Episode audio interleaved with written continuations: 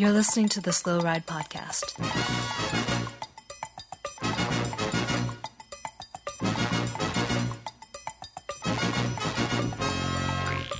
Bikes, advice, and rumors straight from the source. The slow ride podcast dot com and on Twitter at Slow Ride Pod.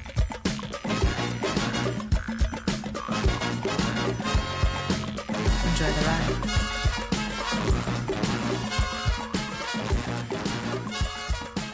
Hello and welcome to the three hundred eighth episode of the Slow Ride Podcast. This is Tim in Orlando, Florida. This is Matt, Google searching Drillium in Minneapolis. And this is Spencer in Boston, Massachusetts. You guys, listen carefully. Li- just take a second. All right. Do you hear that? Okay. That's bike racing, baby. Bike racing is back. We are back in business. Wow. Wait, does that uh, look like racing? Right. Just, like? Uh, it, it, the, the, the hairs on the back of your neck start to tingle up, you know, like, ah. Uh, oh, I thought you were talking about the fans that don't exist at a master's level criterium at eight thirty in the morning at a local downtown. Well, ironically, you know, there aren't any fans there either. So I guess uh, pro racing has a lot more in common with amateur bike racing these days than it ever has before. That very, true. Very exciting. Spencer, I was on the edge of my seat to see where you were going to take us, because when we were in the green room, I was expecting you to take us on a journey down the local bike path. Yeah, well, I don't know if I want to take a journey down the uh, local bike path, Tim, because, you know, I did that the other day and I made a horrible discovery. Mm-hmm. Okay. Uh, and, and what, what was this? I, I have a lot of ideas more about what's on a bike path. What's the worst thing that you could possibly run into on the bike path, on a on a shared multi-use trail through through an urban set? You know, like there's other people on the. Well, it's not a bear, I guess, uh, is what I'm trying to say. Like, like an urban mixed-use trail. What's the worst thing that you could come like, across? I'll go first. A car. I mean, that's pretty bad. That's pretty bad. Well, but, like um, like a car that drove really around, bad. a car that that's, drove around the posts, or it's like mm-hmm, the trail yeah. supervisor. Ah, uh, see, so yeah, yes, that's that's cops. bad. What about? What about this? What about triathlete? How, how about that? Terrifying? Are you scared? That's pretty bad. Are they in the full aero tuck? Oh, yeah. Oh, that'd mm. be pretty scary. Strava segment. All right. What okay. about uh, what about rollerbladers? Uh, Are you scared of those guys? Roller, Ooh, those, that is roller, high on my list. That's high on my list because they have a they they don't understand how much path they take up. Uh-huh. And a lot of times they have headphones yeah. on, so there. And you gotta, you gotta. It's kind of like a windmill at a miniature golf course. You gotta time your pass at just the right moment yeah. with the lights. Oh, yeah. Mm-hmm. Yeah. Oh. What if I well, now we know we can level up the rollerblader into the roller skier? Yeah, well, that's common in Minnesota. I've said. Yeah. Now I don't know if everywhere has cross country skiing uh, craze like Minnesota does, but coming up there as a bike racer, you got to know uh, the roller skiers. Shout out to the yeah. gold medal winners from Minnesota. Uh huh.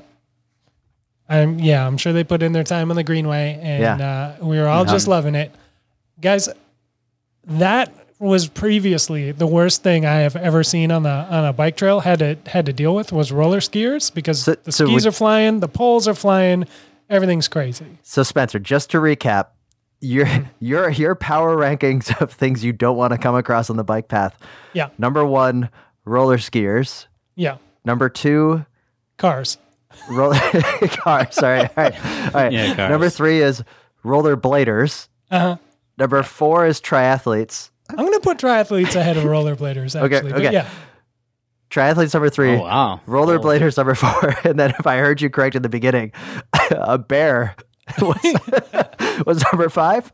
Bear is pretty low on the list. I've only seen one of those on the bike trails. Uh, that was in Western Massachusetts. Okay. So yeah. I, I, I will put any type of animal, because in Florida I have seen alligators and I right. have also seen snakes go across. Oh. So okay, we have a solid five Slow Ride Podcast. Spencer, yeah. drum roll, please. The new number one scary thing.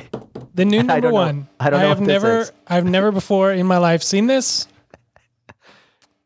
I saw somebody on a longboard, skateboard, with what is essentially a six-foot pole with tennis balls on each end. And I I think they were simulating rowing, I think. or kayaking? Like a kayaker? Oh. Yeah. Or, or was it a, a stand-up paddleboarder, basically? It was Maybe. A This was a long. This was a big pole. Like this wasn't a broomstick. Like this like, was like, like a like, a closet rod like, that was like, like six to seven feet long. I mean, weird. And the tennis like, balls to help propel yourself along on the skateboard as you're as you're cruising along. It was incredible. So they were practicing to become like uh, the folks in the Venetian Canal with the giant poles. Mm-hmm. like, like they're like, oh man, can't get over to Italy right now. Um, so I'm just gonna. I don't know. Is kayaking an Olympic sport? Like, yes, it's an Olympic sport. I have been to the yeah, Whitewater okay. Center yeah. outside of uh, North uh, Charlotte, where they train for that. There you go. But I don't know about it with so, tennis balls on either end. So there's a place that this person should have been, is is what you're saying. But what's intriguing mm-hmm. to me is it was a stand-up. They yeah. were standing up on the longboard. On a longboard, yeah. And hmm. were they using the pole like a kayaker with both sides, or were they just doing... Oh, yeah. Oh wow! Oh yeah, wow. yeah, yeah. That's, this that's... this skateboard was not being propelled by their feet kicking along like you would normally do. It was just there I know, for I know, the rolling but, resistance. But they were they were putting the pole on both sides of their body. Yes, yeah. There which was is a tennis, what's interesting I mean, to me. Let me put it this way: there was a tennis ball on each end of the pole. Yeah, yeah. That's what for, that's... for traction as you hit the ground with it. Yeah. And what's yeah. scary is the extension of that pole is twice the width of a rollerblader. Oh yeah, or and it's a lot worse than a cross country roller skier on the trail because those are at least. Wow, this is interesting. They keep them the, inboard, yeah. I know, I know, it's a lot to take in, like because you need to conceptualize what this is and why someone would do it. First of all, um, I I have the benefit of actually having seen it in person, so I mean, I had kind of the same. Uh, I can see, I guess I can see the gears in your heads turning. Like as I'm trying to describe yeah. this, you're just like, your minds are slowly blowing. And that's what I did I R L when I saw this happen. Yeah. Um, that's stroke inducing. Do you, um, wow. Thanks Spencer. Thanks for bringing me back to the dark place. Yeah. Now, well, I guess that when you saw this, I'm sure you're like, I have a new agenda item for this week's Slow Ride Pod. Yeah. Yeah. So, did you take a picture? I, I desperately wanted to, and I did not. Um, okay. So it's it's a learning a learning event for us. Yes. But here's the thing: it's our white whale now. I am sure other people in in Massachusetts have seen this individual and have had this conversation. I mean, you would think so. And I hope that they take the picture. Well, Spencer, that was fantastic. That was that was great. Well, you know, I like to bring a little joy every week to this show because um, otherwise it would just be you guys. Speaking of joy, speaking of joy, let's go to the final thirty kilometers of our favorite race, Milan-San Remo. I will ask you right now, is there a better final hour of a bike race in the world than Milan-San Remo? Mm, probably mm. not, because they made the end of Flanders crap. So probably not. Yeah. Most of the other races, it's sort of the middle bit or uh, kind of that eighty, around eighty percent of the race finished is where the exciting mm-hmm. parts are. But no, this was good. This it, was a good one. It was absolutely amazing. I loved it. Um, of course, Wout van Aert takes the victory over Julian, a game, Julian Alaphilippe mm-hmm. and an amazing third place finish. From by our new favorite rider, by our new favorite rider, Bling Matthews, yeah. who apparently, like his entire, like we reposted on our Instagram page. If you haven't seen the at Bling Matthews Instagram account, bleeding all over his right shoe, the the amount of yes, blood coming whole. out of his hand to take that third place. Here's the thing: he would have almost won, and. Shout out to friend of the pod, Brandon Gavik, for putting all one thousand of his roller derby points on on Bling Matthews. Uh-huh. It would have paid yeah. out forty-five thousand points if he won. There's and I know there was a there was a general sense of relief from friend of the pod, Luke, the bookie of roller derby, that he did not need to go to uh, wherever he was going to get those internet points to dish out because uh-huh. that was far more than was bet on the race. But mm-hmm. anyways, Milan-San Remo, an epic race. It's a slow build, new course this year. We mm-hmm. get to the Cipressa. Not too much happens. A couple of, uh, you know, Trenton was crashed out. As yeah. they're going over the Scarponi Bridge, we have Daniel Oss with all of his flow coming out of the helmet for Team Bora. Scarponi Memorial Bridge, Tim. The, the Scarponi Memorial yeah. Bridge. Sorry, yeah. I, um, I appreciate the correction. Um, Oss looking fantastic as he's going across, giving the bridge all of the glory that it is due. We finally mm-hmm. get to the Poggio, where riders are just starting to get dropped. I will start here. When we see, I believe um, the first to get dropped was Caleb Caleb Ewan. Yep. And then I think here we saw a couple of others. Was Damar Damar Damar dropped here, or did he have the he, team car to pull him back up? I'm trying to remember. I never saw him get dropped, but I know but he did. I saw Bennett pretty soon. Bennett, after. That's yeah. right. Here's my question: is there a more lonely place to get dropped than the Poggio at Milan-San Remo? You have been riding for As six a and a half hours yeah. at this point. Mm-hmm. Like, that is the longest ride you're going to do all year. And you yeah. get to the final climb that is just, what, six K from the finish? And yeah. you, and then you get dropped, and they, they perfectly position the moto cameras there to watch the group ride away from you. Like, you're yeah. in your amateur criterium for the first time, and you just see it going up the hill away from you, and you can't do anything about it. Yeah. Mm-hmm. I think it has to be the most lonely place to get dropped in professional cycling, because they're just, the announcers are just ticking off the sprinters that are getting dropped. Oh yeah. But if you held on just a little bit longer and you get dropped on the descent, no one's going to say anything. Like, no one will even remember that you got dropped. They'll just be like, oh, you know, uh, Wout van Aert and yeah. Alaphilippe had a wonderful descent. Let's put it this way: Sam Bennett crossed the line, sixtieth place, four minutes twenty seconds down.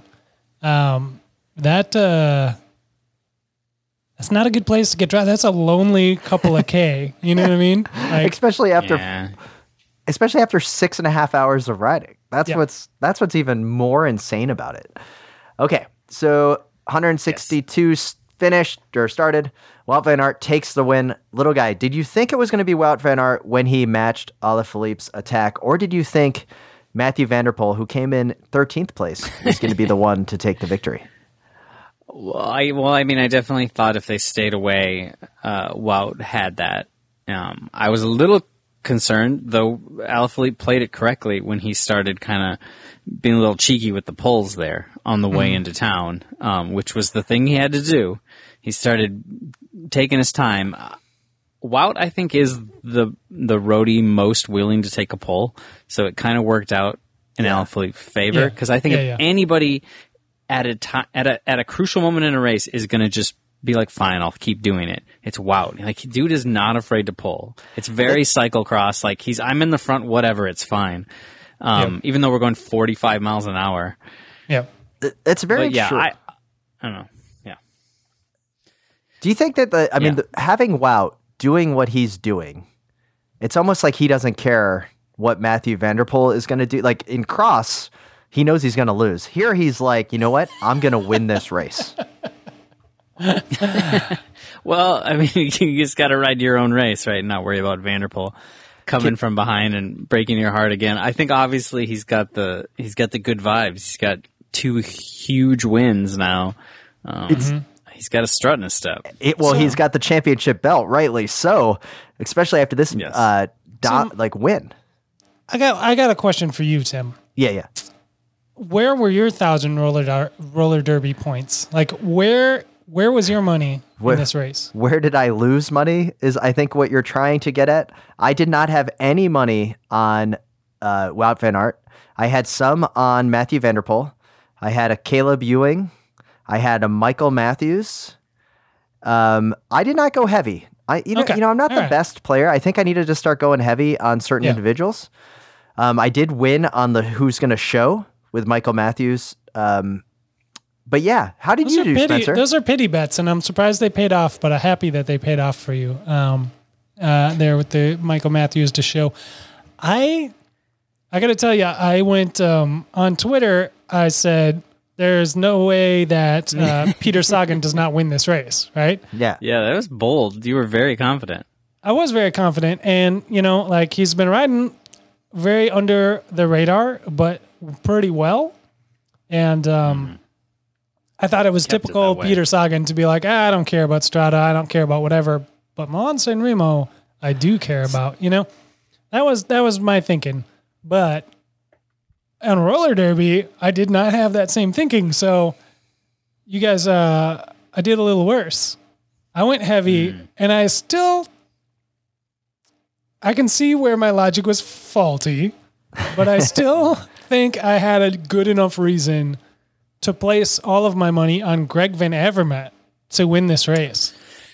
I don't know, man. Is there ever a reason to put money on, put it on to show, not to win? Yeah. I, Spencer, a solid was, eighth had, place. He had the uh, the sweet spot in the odds for sure. And yeah, yeah. I know he had kind of a, he had a rough end to Strade Bianche, but he was there. You know he's, what I mean? And nobody else was. Here's the so thing, I was though. like, he, he, he's got he's got the uh, the veteran experience over a rookie yeah. Wout. Yeah, um, but here's the thing. Who will never pull this off, is what I thought. So there you go. Spencer, my only fear with that logic is that G V A already has a contract for next year. So uh-huh. if he was not with a contract, then... But normally Milan-San Remo would have been the race for him because he wouldn't be with a contract. It's just the, the way the calendar works this year. Yeah. Um, so yeah. I think that the, the logic can be a little sound there. I just want to give a shout out that I did win the how many hands would the winner of Milan-San Remo have on their handlebars bet. I bet oh. two. Yeah. Um, I also uh, won the classic will Milan-San Remo end in a bunch sprint. And I did not win the first over the Poggio. I was nowhere close. Wisdom of the Crowds yeah. was correct there on multiple occasions. Mm-hmm. They had Quickstep top over that. They also had Wout van Aert being uh, top odds for the win. So that's pretty cool to see. Um, I do want to give a shout out, speaking of Movistar, to America's own Matteo Jorgenson, who got seventeenth, just one spot out of sixteenth place. That is two oh. classics in a row with a relatively solid mm-hmm. American finish. Brooke, uh, Brent Burkhalter, the the yeah. wow, imagine that. I got that pronunciation wrong. Burkhalter taking uh, tenth place, I believe, in uh, Strada, and then we yeah. had uh, Jorgensen in seventeenth at Milan-San Remo, right behind our, our friend of the pod, Davide Formolo uh, of U A E in sixteenth place. That's right. Do you guys so, worry that we're getting spoiled by non-sprint, actually exciting San Remos? And at some point, it's going to revert back to the drudgery none. of the first fifteen mm. years or so of our cycling.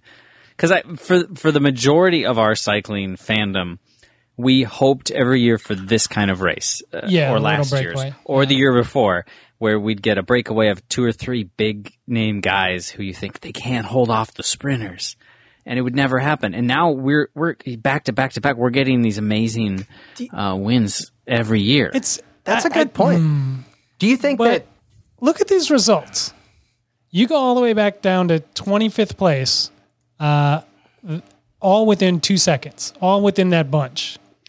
Yeah, and, but you and got you the say, breakaway over the over the hill. That, that's that, what I'm that saying. Made it. Like Milan-San Remo is the best of both worlds. But look at the people oh, no, that are true. listed in that, though, Spencer. Like that's what's so amazing about it, right? Is you have the bunch sprinters, the mm-hmm. Michael Matthews almost win, but then you also have the the classic specialist, and then every and then you always throw in a Nibali who could win a Grand Tour. Well, and uh, Pogacar is up there in twelfth oh, place. Oh, Pogacar. Oh, even great shout who, out right there.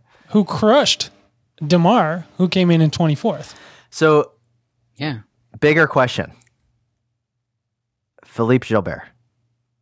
Yeah. A solid ninth place for an older rider going for the career monument sweep. Yeah. Yeah. Yeah. Here's you the know, question, though. What? I was getting a little frustrated when they were talking about Caleb Ewan being the team leader there. I was like, there's no way Philippe Gilbert is going, who yeah. has the opportunity to be one of five riders ever to win all five classic or monuments. Yeah. Is he going to work for Caleb Ewan? Like, that would be yeah. great for Caleb Ewan to win, but I was like, Gilbert better be free agenting this thing um, and paying out the, you know. Yeah, the, I'm going to tell you right now that I definitely had a good amount of points on Philippe Gilbert just on the lark. Like, I was like, if there is one guy that I know for sure will turn himself absolutely inside out to win this race, it's Philippe Gilbert. So I put, uh, I think I put a good couple hundred points on him in, in roller derby, just, uh, you know. insurance points. So what wasn't on roller derby, but should have been, is will rim brakes win Milan-San Remo? Yes. Guys, how about this?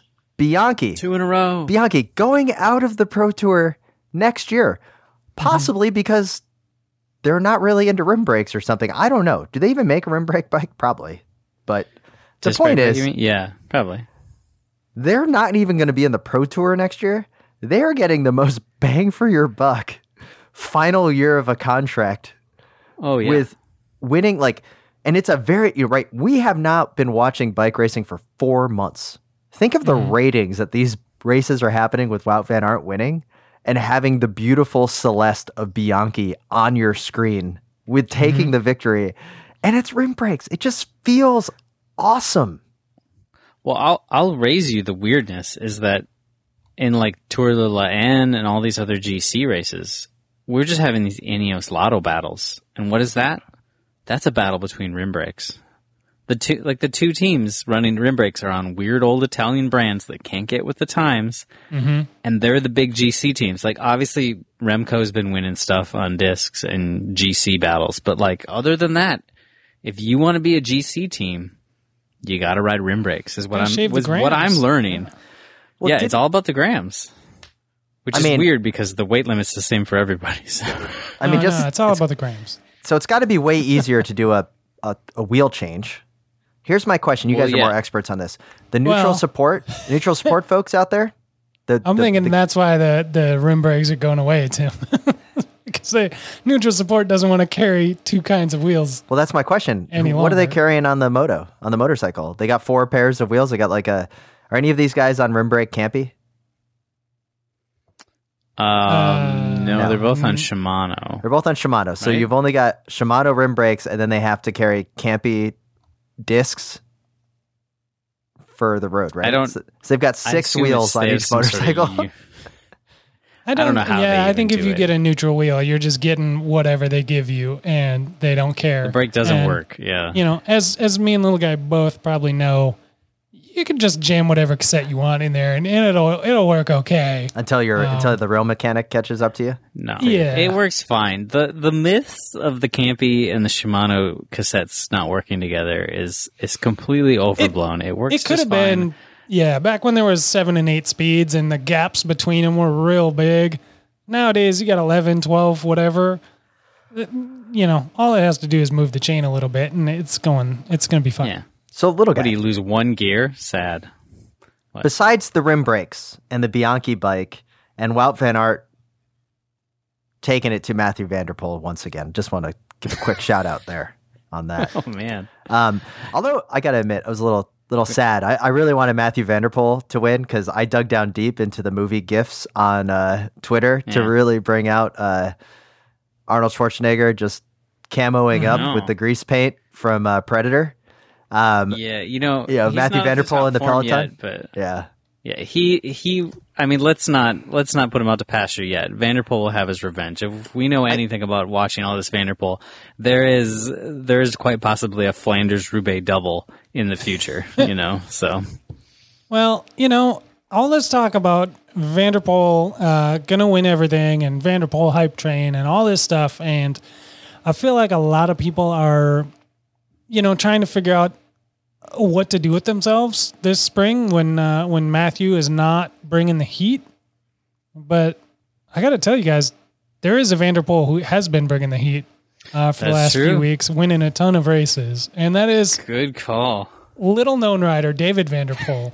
yeah. Nice. Thank you Thank you for calling that out. I'm, I'm glad. I'm, I feel I feel embarrassed that I didn't get that on the agenda before you, Spencer. I really...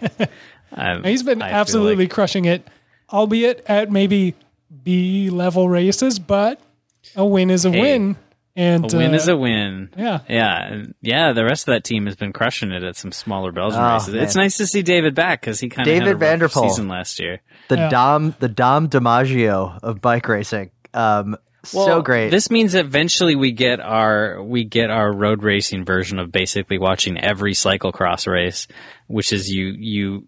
you have the fast brother and the slower brother. And it's mm-hmm. not like the slower brother's slow. He's the tenth fastest guy in the world. But we can we can get that with we can have our Sagans and our Van der Poels and whatnot. Right, so, let me, it's it's nice yeah. to see. Let me try this other Easter egg. Oh, David Van der Poel, the Mike Maddox of bike racing. No, it's a nice little right, Easter well, egg. I don't know if that one hit. Yeah, no, that's that's two baseball well, you know, if, li- little brothers that just. Ah, oh, never mind. All right. If if all the people out there like uh, watching their cyclocross stars uh, do road races, you're going to have a lot of little Belgian races coming up in the next couple of weeks where like the Telenet boys are riding the and Wanty Holland's Sazen team and Alpecin's ride, riding. Yeah, so you'll get like oh, okay. the Tour de Wallon- Wallonne is coming up this week. I'm not going to do a preview video See, about this, but you're going to have all your favorite cyclocross riders racing on the road. Go check yeah, it out. So, and here's here's where I have an issue, actually. Um, I want to I want to see if you guys are having the same issue. Is um, you know, it was great. Strada came back, and it was great. It was like the floodgates burst open. All this pent up energy I've had inside me of of passion for bike racing that I just haven't had anywhere to put it. It all got to come out, and Strade Bianche was beautiful. It was a wonderful race, and it was great to see. And then we get Milan-San Remo, which is always close to the heart. And, like, again, just fantastic, great racing. And um, and now we have, like, every single day, basically, for the next three months, we have bike racing. And we're only, like, two monuments in, or, you know, it's... major classics, I guess. Um, yeah. Oh, I might be, I might be burnt out already, you guys. Like, uh, I need not, to take a break. Not, like, uh, yeah, it is a not lot. Not shocked by this. There's six a lot day, going on. Six days from now, as we have Lombardia, um, this could be. Yeah. I mean, Wout can just go for two, uh, two uh, monuments within a week, right? Wout is not riding uh, Lombardy. He's going to ride the Dauphiné. So, uh, I mean, that, that goes to Spencer's point. We have Piedmont on Wednesday. We have uh, Tour de Wallonne going on in, in, in, in Belgium. We have Critérium de Dauphine starting on Wednesday, and we have Lombardy next weekend. oh, no, speaking of Tour that's of not Lom- even talking about second, second, second level races. Yeah. Speaking yeah. of Lombardy, has anybody checked yeah. in to see how Bauke Mollema is doing? Is, is he doing Bauke all right? Mollema, it, he's on fine form. He finished... He finished like tenth on one of the Tour de Tour de Liane Liane yeah, finishes. He was up there. He, he broke his cleat in stage two. Um, he definitely he put in the like dig for the line, and then immediately looked down and couldn't get his foot clipped in, and then did a bunch of cursing. And I'm assuming from other Bauke videos said said effing Shram a few times, and then rolled across the line like okay. That. So, so so six days out. Who do you guys got, Nibali or or Mollema to take the victory here? Oh, I hope it's one of those like hand in hand things. But I would I would say Nibali's probably got it. I ho- I hope it's like a map really? sort of situation. I'm gonna go yeah. Bauke on this one. Like like who? He's in better form, I think. I think you're right, Spencer. You also have T- uh, Pinot is there? He's also won it. Well, so no, this is a funny fact, Tim, because I have been. St- I have been looking at start lists nonstop to do my to do my little videos, and I'm pretty sure Pinot is both on the start list for Lombardy and the start list for the Dauphiné, um, which would overlap with each other.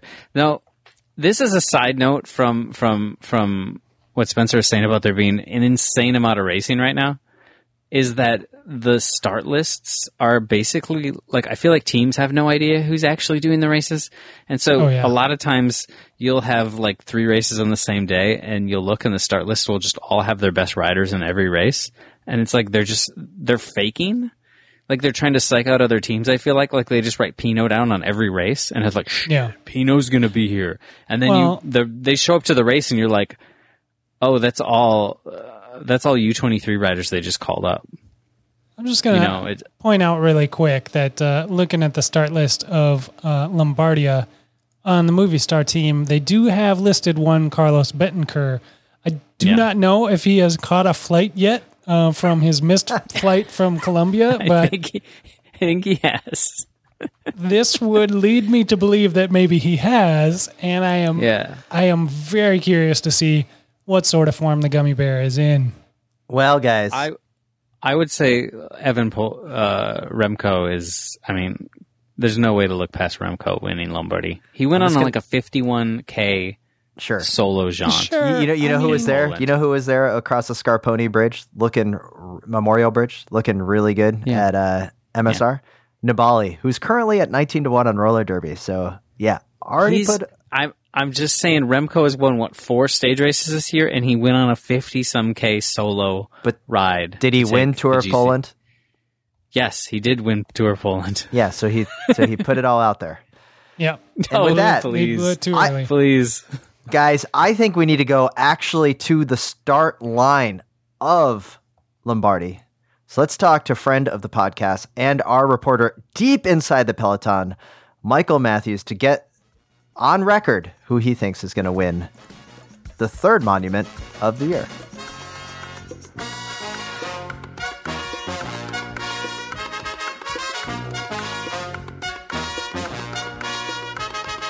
My name is Mathieu van der Poel, and I don't listen to the Slow Ride Podcast.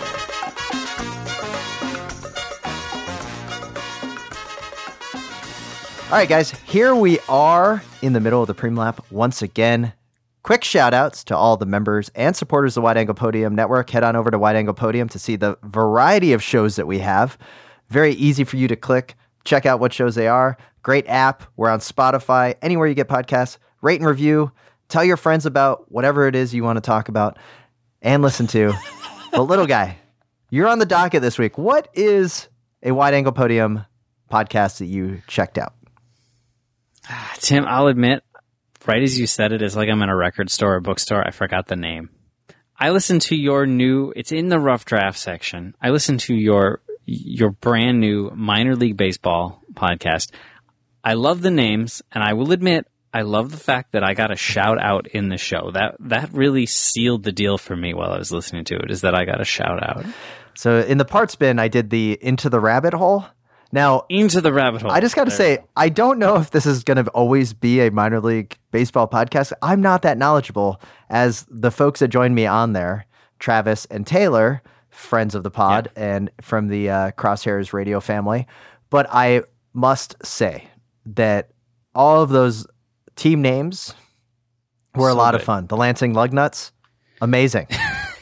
Which the, one's the like? Uh, it was like the the the, the Rail Rats or the something. The Rocket City Trash Pandas, the the, the baseball Rocket team City from Trash Huntsville, Alabama. There was, yeah, I I just feel like cycling teams are leaving a lot of merchandising options on the table by not having goofier names. We know the Wolfpack exists, but that just feels to me. It just the, feels the Wolfpack seemed kind of like, I, I mean, yeah, they're trying to market it. I think the Legion of L A is trying to go here um, with, right, the the regional specific team names. I kind of like that the Wolfpack is trying it. We have the the tele, Telenet Fidea Lions. But mm-hmm. but lions are cool. Like I wanna I wanna root for like a lazy badger or something. Like yeah. I don't like lions and wolves are obviously strong. I'm more into the teams that are like Like the, the, the Bingham, the, the Binghamton lim- Rumble Ponies was a was a good yes. one. Yes, yeah. Like I want to have that. I want to have like like the the Saskatchewan Sleepy Squirrels. Or I'm making up teams. Obviously, these are wow, wow. You would you wouldn't have thought. Um, yeah, like you know, there's the no. Jacksonville Jumbo Shrimp. I mean, I, maybe I just made that up. I don't know. You're gonna have to listen to yeah the parts bin and check out Into the Rabbit yeah. Hole. Um, thanks for the shout out, little guy. Um, I appreciate yeah. it. Uh, yeah, we'll, we'll get we'll get going on that. So, anyways, also if you go to the Wide Angle Podium Network, go to wide angle podium dot com slash shop for your opportunity to purchase our very own Slow Ride Podcast T-shirts. We are seeing yes. them sent to us from all over the world. We have been getting some uh, photos of Anza, the anamorph- anamorphic pedal. We have uh, Spencer's sweet Slow Ride shirt and my one-of-a-kind Pete Holohan woodcut Campy Derailleur Slow Ride podcast shirt. All three looking good. You can still purchase some. Shout out to everyone that pre-purchased. Yes. And we thank will get you, those out to you, you right away. You. Spencer, who else do we have supporting the podcast and network this week? As always, Uh, we have a great supporter in Grumper Brothers Coffee. Um, if you have not tried Grumper uh, Coffee, you are missing out. Um, get yourself some beans. We've got two specific blends uh, that support the network directly. Um, so that way you can uh, uh, get yourself some coffee and feel good about it. Um, we have the Hello Cyclocross Friends uh, blend, which is an espresso blend or dark roast. And then we have the Viewer Mail blend, uh, which is a lighter roast. And both of them are going to be delicious in your Mister Coffee. And it's it's just a great, easy win-win way for you to support what we're doing over here. Yeah. That's right. And if you're going to be watching all this bike racing, you're going to need coffee. These races start early. And little guy, if you're El yeah. Ray, a former bartender at Sluggo's in Pensacola, Florida, and you just okay. bought yourself some Viewer Mail, what is some advice that you can give him? Whenever you say it, I can't do it. Don't be a skimper. Serve them grimper. And with that, you can head to wideanglepodium.com slash coffee to get your very own Grimper Brothers coffee to support the network. And finally, quick shout out for everybody. Yeah, that's it. Go to buckler skincare dot com and get your very own Miracle Lap chamois cream, the freshest, best chamois cream you can get. I'm actually ordering another tub tomorrow because I've just been bathing in it. It makes it, it just feels so good. Check it out. Go to buckler skincare dot com. The miracle is the tingle. And get your very own Miracle Lap chamois cream. Folks, let's get back to the show.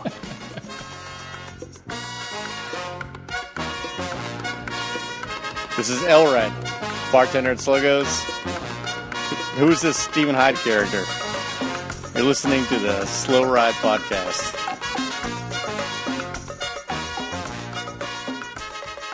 Oh, man, what a wonderful week of bike racing is here. Little guy has a wonderful conspiracy theory to share later about injuries in cycling. He also is going to talk about rain, apparently. But first, we do need to get to some of the emails that we have, and we have a fair amount. So with that in mind, I just want to give a quick shout out to friend of the podcast, um, Michael Stone from the U K, yeah. who has reached out to us. And it was great to hear from you, Michael, uh, who got a uh, horrible crash. It's been in the, the hospital, much like Chris Froome when he broke all of his bones. And now yeah. Michael is on the Turbo Miles. Now, little guy, we were talking earlier about injuries. And yes. Michael, ob- clearly, spending a lot of time on the trainer, he's having weird thoughts mm-hmm. about Dan Craven being the bearded Europe car rider, rider. But for some reason, he thought for a while that that was uh, Gregory Roy. Nope, wrong bearded rider. No. So here's the question. What can you say to Michael about injuries in cycling? Well, my ongoing theory, Michael, is that riders who get injured come back the next year and completely crush it. And I think Wout is proving me right. And I still think Froome has a chance too. I think he's been sneaky with the form, so I think you got it. Uh, look, I no, was Tim, could, Tim was... couldn't. Tim couldn't. Tim, Tim couldn't no. take that one. Mike, t- t- I'm going to stand up for Michael. I know here. You're in the U K and you want to you want to believe in Froome, and I'm I'm holding out for you, but I am also believing in you. Uh, I just like I, you don't you, believe in Froome? No, you this is a separate us. thing. Yeah. Uh, I think Froome's going to come back. I don't think necessarily this year for okay. sure, cause, but I think he's going to have good form. Maybe we haven't really addressed this. Let's let's get into it now. I'm rolling up my sleeves. I'm gonna, oh, good. All Excellent. Right. I'm ready for this. You think for a second that David, David's Brailsford is going to let... David's uh, Brailsford. Whatever his name is. Marge, Mister Marginal Gates is going to let... Yeah, yeah, yeah. Is going Chrome to let down. a future Tour de France winner... off his team. This guy's yeah. entire existence is to please the guy who's renamed their team the Grenadier for the single track creation ecosystem destroyer from Ineos. That all that guy cares about clearly is winning. Yeah. And yeah. all of his money from the tax shelter in mm-hmm. Guernsey or whatever British offshore he lives. You think Mister Marginal Gates is going to let a British rider mm-hmm. leave his team to go to another team to win the Tour de France? I yeah, well, I don't know. That's a good point. You make a good point. oh I, I just sort of, I believe Froome's got it. He signed a pretty long contract with the Israeli Start Nation, so I think he believes he can get back. And I think oh, no. Well, knows... oh, no, no, no, no. See, that's why he signed a really long contract. This is what you call, this is what you call when you have one year left in your free agency and you need yeah. to pay the bills. Yeah, yeah. Well, and Tim, there's the contract works two ways, right? So Israeli Cycling Academy, they're shooting their shot this year. Uh, Right? Oh, yeah. Like, oh, they yeah. are shooting their shot. And if it doesn't pan out, poof, that team is gone. they, don't, they, don't need to, they don't need to worry about that contract anymore. But, you know, if it pans out and Froome can win some some tours and stuff, then they're they're sweet. I mean, they're set, you know? I, it's, a, it's a good deal for everyone. I had a really bad injury. I don't know if you guys remember when I had my stroke. And uh, mm. I actually signed a contract for the next year with Aqua Blue. And I was really going to come back strong. And unfortunately, Aqua Blue no longer exists. So I just couldn't cash in my contract. So two-way story wow. like Spencer's getting at. So Tim, you joke, but you just won our Everstein Challenge. You, you, the one of uh-huh. us who had a stroke a few years ago, just crushed me and Spencer, who have, I believe, zero health problems to compl- to to to I just like make this the thing about, you know, like you. I, you, you I was all. I've, so. I've I've I've got uh, asthma. I definitely have a T U E yeah, for yeah. it. Um, oh no, I, I just, no, I know, and I stubbed my toe three years ago. I just want to say, little guy. And what, I got this thing where I need E P O all the time. I, I don't know what it's yeah. called. My I thought you had like a, a you had a brunch addiction, and that was yeah. the main problem. I do have a brunch addiction too, which that's a problem. So I just want to say, little guy, in the green room, I was one hundred percent behind your theory of coming back no, from no, injuries no. because in the green room, you did not mention Chris Froome. So that was a yeah. great opportunity, and you derailed it by mentioning Chris Froome. Well, I'm I'm just saying, look at Wout. Um, I can't think of anybody on now, but I feel like every time a G C ride, like Barguil, Warren Barguil a few years ago, that year that he had his best tour and he won the polka dot jersey and he finished like tenth or whatever, was the year that he broke his like pelvis, like a month before the tour. He came in, he's flying at the tour. The next year, he has no health problems. He trains too much. He shows up. He's he's not doing good. I've said it before. I'll say it again. Somebody has to hurt Barguil a month be- or two before the tour. It's the only way. You got to put banana peels all over his driveway. I don't know, but that's the only way to get a fast Barguil. Mm-hmm. Uh, all right. Well, we'll just uh, we'll just leave that one there, little guy. Let's. Uh, th- thanks for the email, Michael. Sorry to ruin everything. Quick shout out hey. to all the folks that commented on our Instagram for Patrick's uh, do-it-yourself primal wear kit. We got lots of great comments. Yeah. Lots of people saying that it should be ridden and then framed, um, and people wondering why that just that. that coloring isn't just permanent in the primal wear store. Yeah. Um, I would never be caught down yeah. wearing that. I'm just going to say that, but anyway. Oh, I'd wear that in a heartbeat. Yeah, I know they, you would. That's... primal wear should be picking that up. They're, they're fools if they're not. Okay. That's yep. Um, let's move right on uh, to a great email we got from Simon, who says Wigo fa- fashion. And this is a screen grab from a Brad Wiggins Instagram post.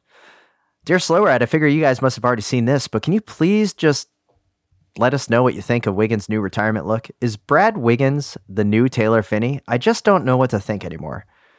Currently working my way backward through the archives and loving the twenty eighteen tour coverage. Well, thanks, uh, Simon. Uh, so in this picture, we have a close-cut beard, which looks very strong on Brad Wiggins. And then we have the sun's, gun- sun's out, guns out um, British National Motorola Champ jersey with the sleeves cut off. Mm-hmm. What's the verdict on Wigo going sleeves, uh, sleeveless? Homemade sleeveless jersey, it should be noted. I would say... sleeveless jerseys yeah. you purchase, eh, you know, we, we can have a conversation about that. When it's when it's cut off like that, I kind of I kind of dig the look. Well, it definitely... Look, he's pretty pasty, so it looks like maybe the first time he's ever done the whole sun's out, guns out thing before. But, you know, otherwise it's it, all right. There's so much going on here that I... I just don't know where to start, right? Like, so you got the sleeveless jersey, sure. Like, you can argue one way or the other, fashion disaster, super cool, pro move, whatever. But why you got sleeveless jersey when you got leg warmers on? Now, Ooh. is your top half too hot, but your bottom half was too cold? Because you might think, oh, well, that's Spencer. That makes perfect sense. Uh, his bottom half was too cold and his top half was too hot. But look closer, he's got no socks. So his bottom half is not too cold after all. And now you're saying, Spencer, no, his feet Maybe. were too hot. The rest of his bottom half was you too know, cold, but the top half was too hot as well. He's hot me- on the ends and cold in the middle, Spencer. This is, this that's is, what's going on. This is really strange. It it it looks a little like um, how the, the N B A basketball player fashion is right now, where there's a lot of the, the tights on one leg, mm-hmm. or like the, uh-huh. the warmers on like a sleeve on one arm. Um, yeah, Spencer, this is a really good point. Here's my question: does uh-huh. he have arm warmers that in the stowed in the back pocket, and then only his no, only the pole the only the poles of his body were, were cold, the the, the the ankles and the shoulders? Yeah. You might actually have the uh, Primal Wearer's tattoo, uh, faux tattoo arm warmers on. That could be the, the tattoo sleeves. Here, yeah, that's yeah. a that's a very very good mm-hmm. point. Mm-hmm. Um, Stephen Daly hits us up. Dirty sprint, yeah, probably. But what about the U C I safety systems? So we were kind of just uh, banking this one. But I just watched a replay of the Tour of Poland Stage One crash with Fabio Jakobsen and Dylan Groenewegen. Uh, shout out to Fabio Jakobsen, Jakobsen for uh, getting ready and getting uh, healthy as soon as possible. And Dylan Groenewegen being, I believe, banned from the race, kind of the what you assumed was going to happen from the U C I because of, you know, what they did to Sagan and his elbow. Um, so the question here clearly is, yes, dirty sprint. I think we all agree that it could have been done better. I don't think yeah. for a second that Groenewegen should be rung up for like attempted murder for the way that no, those right. barriers completely exploded on impact. The yeah. U C I is much more to blame here, I would say. Like, yes, it was a dirty sprint coming off the line, but we have seen that countless times in bike racing. Like, yeah, regardless if you think it was really bad, poor, or whatever, like, we've seen this kind of crash happen before. I have yeah. never seen rider hit a barrier that has exploded in such a way and then hit that gap where the official comes in and out in yeah. such a manner. And that is just shocking. It was one of the worst crashes I've ever seen. So yeah, yeah. Let's let's let's let's distribute the pie here on the, the okay. blame, the blame right. pie. I'm ready. I'm here. Spencer, what yeah. percentage of blame does U C I get for oh, this? Starting with the big piece. Definitely go a big piece because then we got to know okay. how much to distribute out. Man, I thought we were starting with the easy stuff. uh I'm, I mean, so, well, who are our, who are our parties here? So our part- we have, we have Groenewegen, we have the U C I, we have the Tour of Poland. Yes. Do we have anyone else? Uh, well, I think Groenewegen, Jakobsen, Poland, and okay. U C I. So I, th- I think there's so four, four parties that are going to get okay. some of this pie. So easy, twenty-five each. Wow. No. Oh, no, no, no, no. I'm kidding. Come okay. on. Right. I'm kidding. Wow. This um, is like a no fault state like Minnesota where if you get, even, yeah. even if you're driving, you get rear ended. It's your fault. All right. I'm going to, I'm yeah. going to do it like this. This is how I will do it. I'll, I'll actually, I'll keep those quarter uh, pieces of pie and I'm going to give one quarter to Groenewegen, one quarter to the U C I, and the other two pieces, fifty percent to Tour Poland for those barriers. Okay. Um, little guy, how would you distribute the pie? This this big, big tasty um, serving of blame pie. I'd give a little more to the U C I and give less to Groenewegen because uh, it's definitely he came over in the sprint and whatever, but I mean, I feel like we've seen a sprint so, ten times dirtier than that about one hundred times that have resulted in no so, dramatic crashes and, and, right. and, and nothing That's just and, it. Is like, and nothing happens. You you don't even see a relegation half the time. So yeah, the, the, the, the sprint is dirty because someone crashed. Like, yeah. or is the sprint dirty because it's dirty? Like, I don't think, I don't think there's any universe in which Groenewegen was trying to cause a crash, let alone cause that crash. You know what I mean? Well, but no, he definitely I mean, was shutting the door, you know, like one hundred percent. I mean, that's what you do. Like, yeah. if you're a sprinter, you sprint not right on the barriers. You sprint with just enough room so that they think they might be able to get through. And then you, yeah. shut and the then you try to subtly shut the door. And, like, it's, yeah. that's what you do. And it's, I mean, it's so, part of the game. Yes, it results in crashes sometimes, but like, I mean, here's the you say has banned that act. I don't know. It just so we are. Yeah, yeah. Crazy. I know most of our listeners are assuming that I'm going to find a way to distribute some of blame pie to Jakobsen? Absolutely none. This is not his fault. He went oh, no, it's for a gap dozer. Um, Groenewegen, I'd say I'm kind of with you guys. I'd say maybe like fifteen percent. And then I would give more to the U C I, and here's why. Tour of Poland definitely deserves a fair amount, probably even with U C I for all of it. But the U C I still as a governing body needs to approve, and if they're requiring all of their commissaires to walk the course, and here's yep. and here's why U C I deserves a lot more. Look at how Wout van Aert was taken out by a barrier at the Tour de France with the barrier legs coming out. Mm-hmm. Where is the universal approval of what the final barriers need to look like on the inside of terms and all of this? Like some of these barriers that we even see here in the U S with criterium, like, like this is the U C I's responsibility to mandate what the finishing mm. stretch is for when these guys are putting their lives on the line. We see it. Um, and it, it, that is what's so frustrating to me is that the U C I, yeah. I think, needs to take a bigger, heartier piece of this pie. And this is a nasty, yeah. this is one of the worst pies I've ever seen. This is this oh, is blame sure. pie, and what's what's wild to me is that the U C I will do all kinds of crazy things like charge frame builders money for a U C I approved sticker to be on the frame. Yes, to use it in a, in a pro tour race, but they they for some reason have not gotten in the barrier business. Like they could just be manufacturing barriers and selling them to races, or renting them to races or whatever, and it could be a huge cash cow, but I think they're just too lazy, or they don't so, care about safety enough to, to do I mean, that. The more I think yeah. about this, Spencer, I think we need to distribute even less to Tour of Poland because they, if the if the course I mean, if they, the course has been they're approved, the ones who cut the corners though and yeah. got whatever cheapo barriers they got. But like, that's but on they them. Were approved by the U C I. And here here's where I'm most frustrated about this whole thing is that the conversation so quickly went to Groenewegen, so yeah, quickly totally. went to him. Mm-hmm. The totally. U C I did the classic just. Just brush that off and just put it on the rider. Yeah. And to me, this is this is why the riders need to become a true unit together, is that they shouldn't even have started stage two. They should have sat there when they had all the power, like the college athletes are doing right now across the country, stopping college football from happening, to stand there and say, where is our safety? Yes, Groenewegen deviated from the sprint. He got his sure. punishment. Barrier should not explode in such a manner that it puts someone on the, the edge of death. And that yeah. is on the U C I. one hundred percent. Yes. Let's go to some lighter things, guys. Um, friend of the pod, Kevin Dolan, hits us up with a little bit of car talk saying that he ticks all the boxes for a master racer, including a U S A Cycling decal on the left side of his Subaru Outback with a Kuat rack. Nice.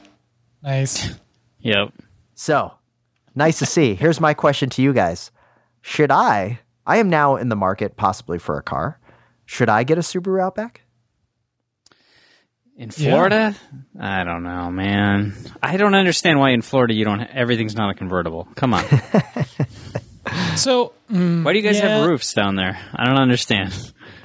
I forgot, I forgot about the Florida aspect. I think, Tim, you might need a Mini Cooper. I had a Mini Cooper, as you remember, but it's they're they're tough with kids. Um, yeah, you get the they minivan is, for the kids. They make a minivan, right, that has like a has like a giant moonroof. I'm assuming that opens that so you can sort of feel like you have the T-tops, but you you know. Yeah. Oh yeah. Wow. We'll see. I'll get you guys back on the Outback talk. Dear Slow Ride Podcast, longtime listener, second time writer, Robert Kelly, seeking advice or the appropriate penance for sins committed in my younger, more venerable years. I listened to the discussion you recently had regarding car ownership, specifically those who own a Pontiac Grand Am. Uh-oh. And th- mind you, this is Robert Kelly of No Training Wheels podcast on the network. Mm-hmm. One of the best yeah. additions we have to the network. So I'm af- I'm afraid of what I'm about to learn about Rob. I'm very, yeah, specifically for those who own a Pontiac Grand Am. I did not re- realize it until then, that the drivers of said cars were the ones most likely to cause havoc for bike riders. What was disturbing to me was that from ninety-eight to two thousand eight, I owned a Pontiac Grand Am. Pictured below, catch this, guys, on on the actual beach at Daytona Beach. You cannot get a more Pontiac Grand Am city than Daytona Beach, let alone driving it on the beach. Yeah, that's true. Worse yet, this was the vehicle that had the offending vanity license plates I mentioned on the gravel lot.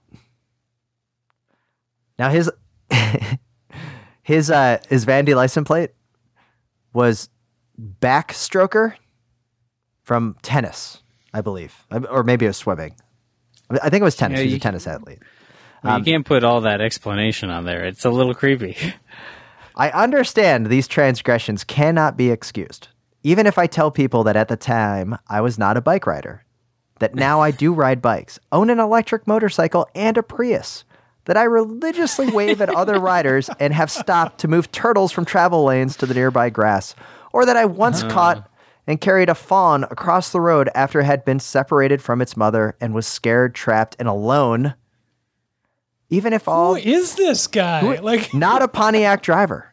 Even if all no. these things are true, he says, I need to make amends to my community of bike racers because what I did was wrong. But alas, I am lost in how to do that appropriately. Therefore, I turn to you for your wisdom and guidance, how I can truly apologize for my youthful indiscretion of owning a Pontiac Grand Am.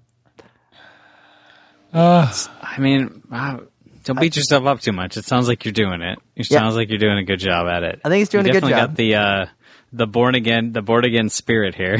yeah, yeah, he's he's going all out. I I'm liking what I'm seeing.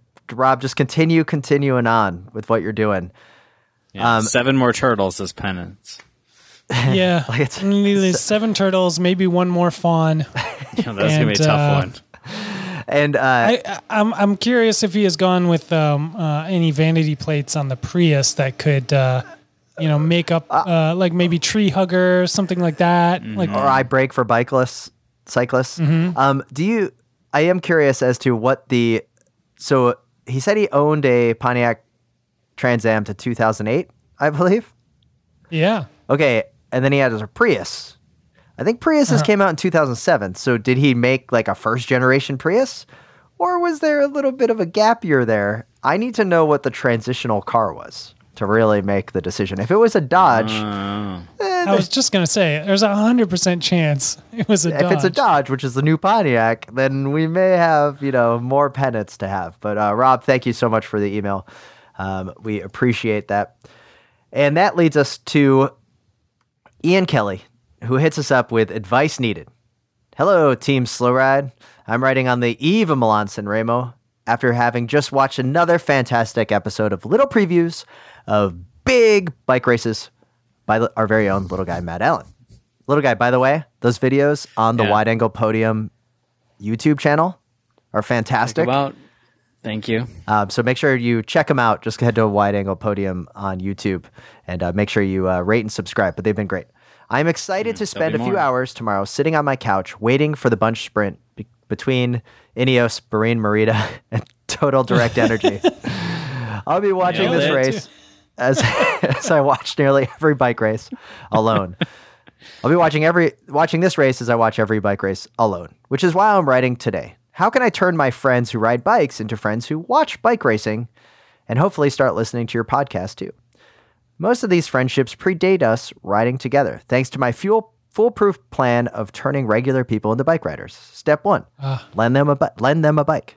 Step two, take them mountain biking. Step three, drop them on the climbs to convince them to get a road bike to become fit. That usually all it takes. Nice. The most recent successful case is my neighbor who started riding trails on his hybrid in March and just bought a nicer mountain bike than I have. Despite giving animated and detailed race, re, race recaps, sending around links to videos of Wout and Mathieu van der Poel doing something superhuman, or even hosting watch parties for Crossnats, I have been unsuccessful at transforming their love of bikes into a love for bike racing. Should I have them watch great races of the past, share my Flow Bikes login, set up our own roller derby competition? I feel like this is something you've discussed in the past, but with the rise of people riding bikes during the pandemic and with the compressed twenty twenty racing calendar, I think the time is right to revisit the topic and develop a surefire plan to create more bike racing and Slow Ride podcast fans. Thanks, as always, mm. for your wit and wisdom. Ian. This is good. There's a lot in mm-hmm. here, and... I, I really like he's spot on with the uh, turning regular people into bike riders. That is the way to do it. That is the best way.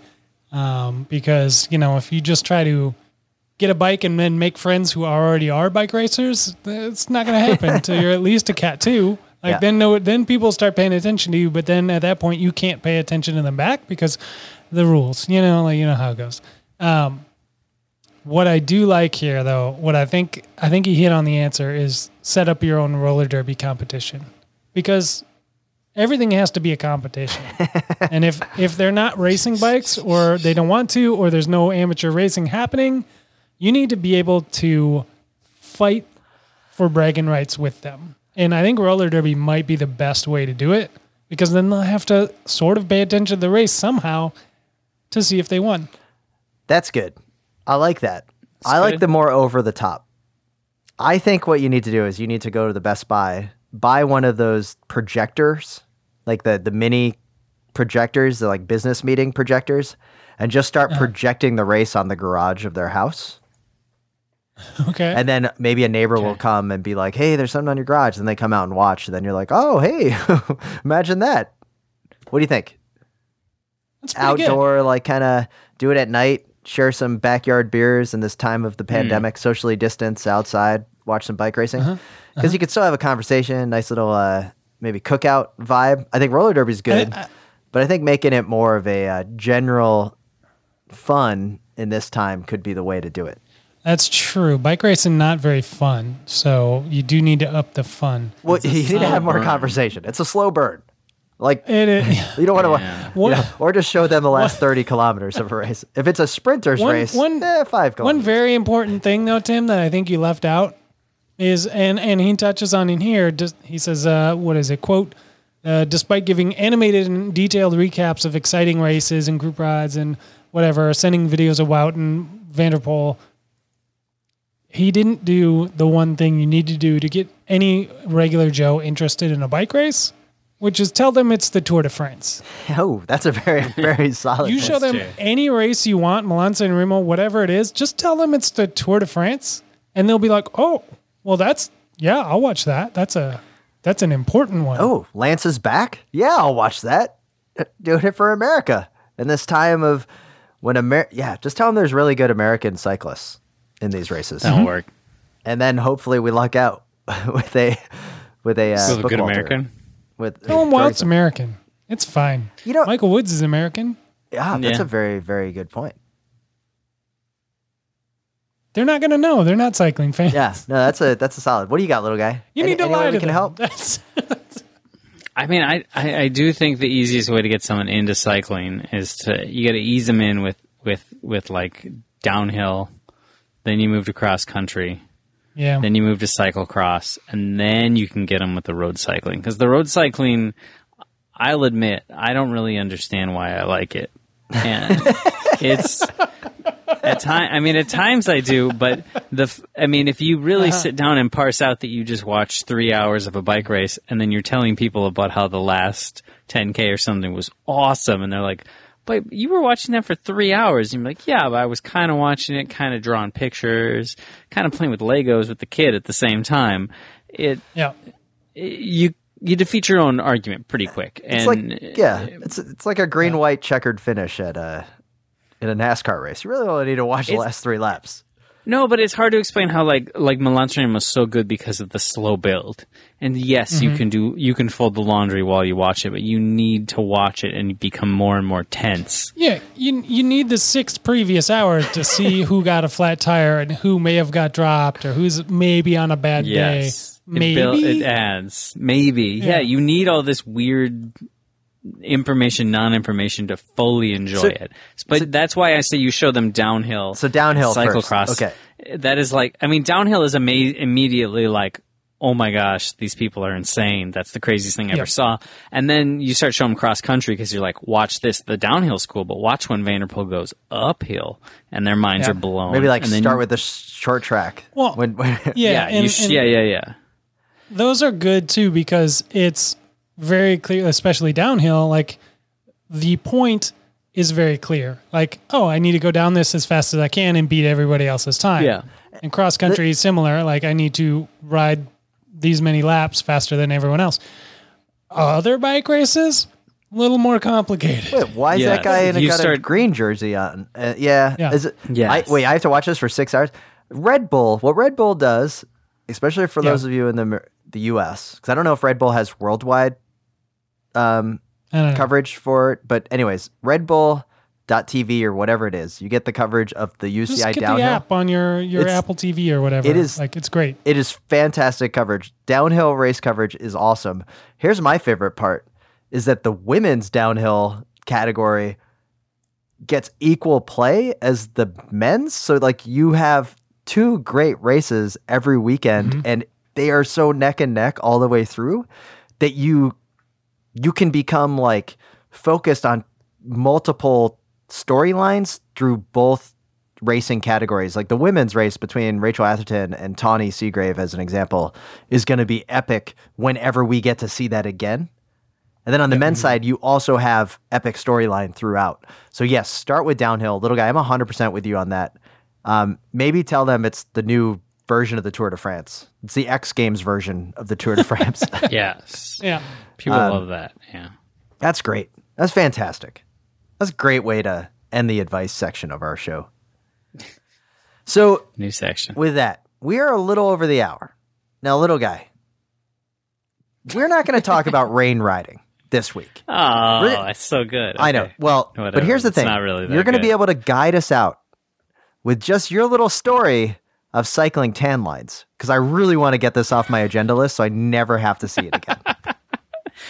Well, all I thought about today was that now that I don't do many road rides, uh-huh. so I don't get that sweet tall sock tan line and that super crisp arm line from wearing like the same jersey, the team kit, right? Yes, very and I'm true. Not working down, I'm not working downtown as a courier, so I'm not getting like a lower cut sock line or just as much of a tan. What I have developed now that I ninety-five percent of my rides are on the cargo bike with my son is that I have a, a slip-on tan line where half the top half of my shoe or my foot is tan, and then I have this weird white bottom foot and like front foot. It's a weird new tan line, and I was just thinking about okay, how just I still I'm still tan, but I, I obviously do not have roadie tan anymore. When you say slip-ons, when you say slip-ons, do you mean Crocs? Yeah. You, you, No, I don't mean Crocs, because okay. then I would have little dots all okay. over my feet. Well, no, that's why. That's one reason why I asked. Um, no, no, just slip-ons, so like a pair of Vans or something. Pair of Vans, okay. Oh. So, oh, wow.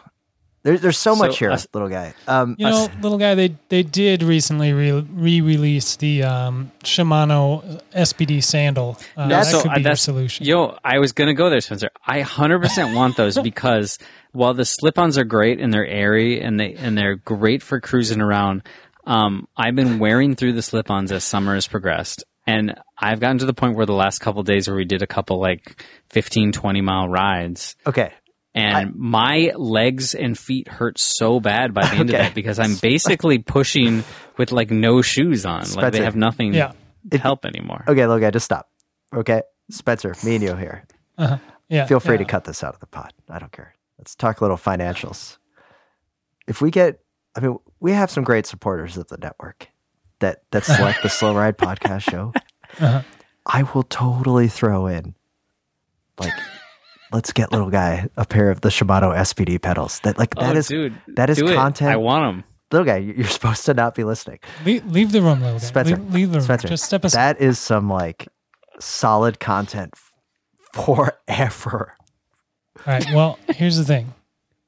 If and that's a big if with asterisks around it. If that happens, I'm not buying it on my account because I don't want yeah, yeah, yeah. I don't want the yeah. the ad yeah, you know, I don't want the, the Google AdWords to know that I bought. Yeah, that's a very good point. S P D sandals. Okay. Like I don't need to see those ads for the next six years on all every website. I was just thinking like what I I almost just right now in my mind thought about sending an E P request for these uh-huh. and I don't want to I don't want that stayed on my record.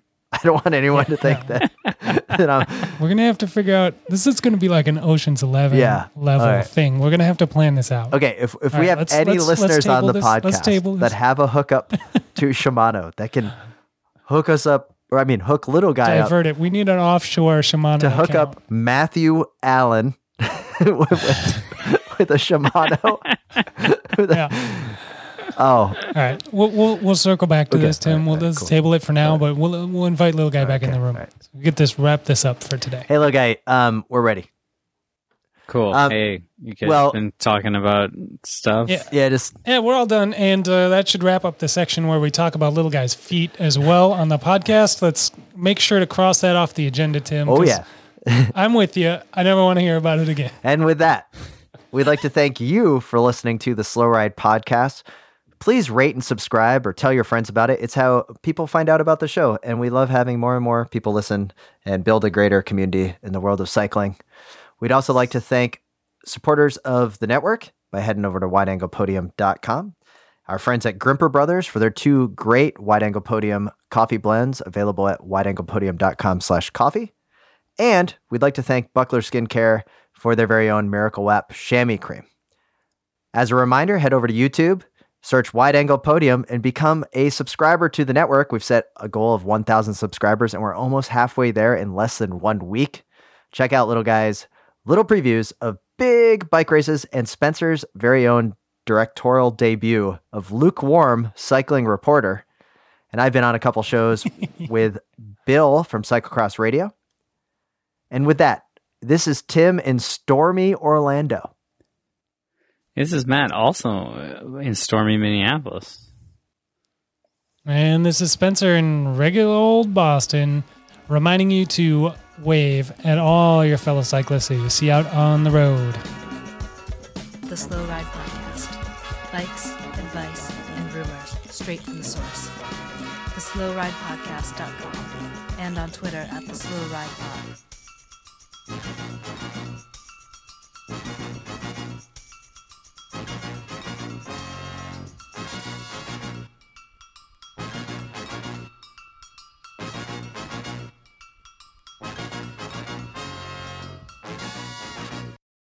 Hey, Wide Angle Podium friends. Join me, longtime cyclocross rider Molly Herford, and me, endurance coach Peter Glassford, on the Consummate Athlete podcast. You'll learn about how the pros like Katarina Nash, Ellen Noble, and Magali Rochette train. And hear the best advice from experts in exercise science, nutrition, and sports psych to crush your racing goals. We discuss topics like how to run for cyclocross training, if strength training will improve your cycling, how NASCAR can teach you how to corner smoother, and how to fuel for a long day at the races.